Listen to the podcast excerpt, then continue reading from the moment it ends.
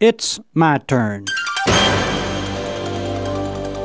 Here is your host for My Turn, Don Wildman. Life can be awful frustrating at times. There are frustrations at home, such as never enough time, hard to fix a meal which each member of the family likes. Any of you uh, housewives ever do that? You know, you fix a meal and uh, three out of four like it, but that fourth one doesn't. Uh, another frustrating thing is that parents don't understand teenagers, and teenagers are inconsiderate to parents.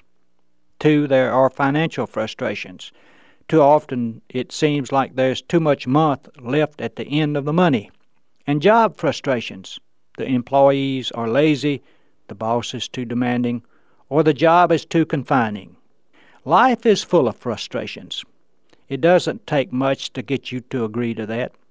But if we are to remain sane in this world, we must learn how to handle frustrations.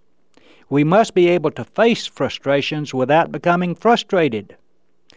Let us say that we cannot handle frustrations by becoming like those people in situations which cause frustrations. If we do, we will add to the problem rather than help in the solution. It helps tremendously if we can learn to accept frustration as a normal part of living. Once we do this, then we are in a position to learn from our frustrations, get something from them, and make them pay us their dividends. Sometimes there are simple solutions to our frustrations. If we're short on time, perhaps we're trying to do too much. If there isn't enough money for all our wants, perhaps we need to trim our wants a little and get them in line with our money. If we are habitually late, maybe we need to begin a little earlier. God has some simple answers for us if we will but pay attention to them. When frustrations come, cool down and think things over. A period where you can just be alone for a few moments and talk it over with God helps. Remember also that not everything is wrong. Most things are still right. Think on the things which are still right. Remember that God is still the same God, still present, willing, and wanting to help. We should not merely accept frustrations.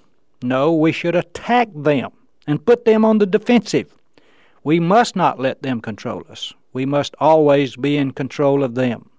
By doing this, we keep from letting our frustrations frustrate us. Frustrations can be frustrated, we're told that God is able to do exceeding abundantly above all that we ask or think. Take Him up on that, and He'll help you frustrate even the most frustrating frustrations. In the Old Testament book Hosea, we read, I will make the dale of trouble the door of hope. Can you imagine that? Turning trouble into hope.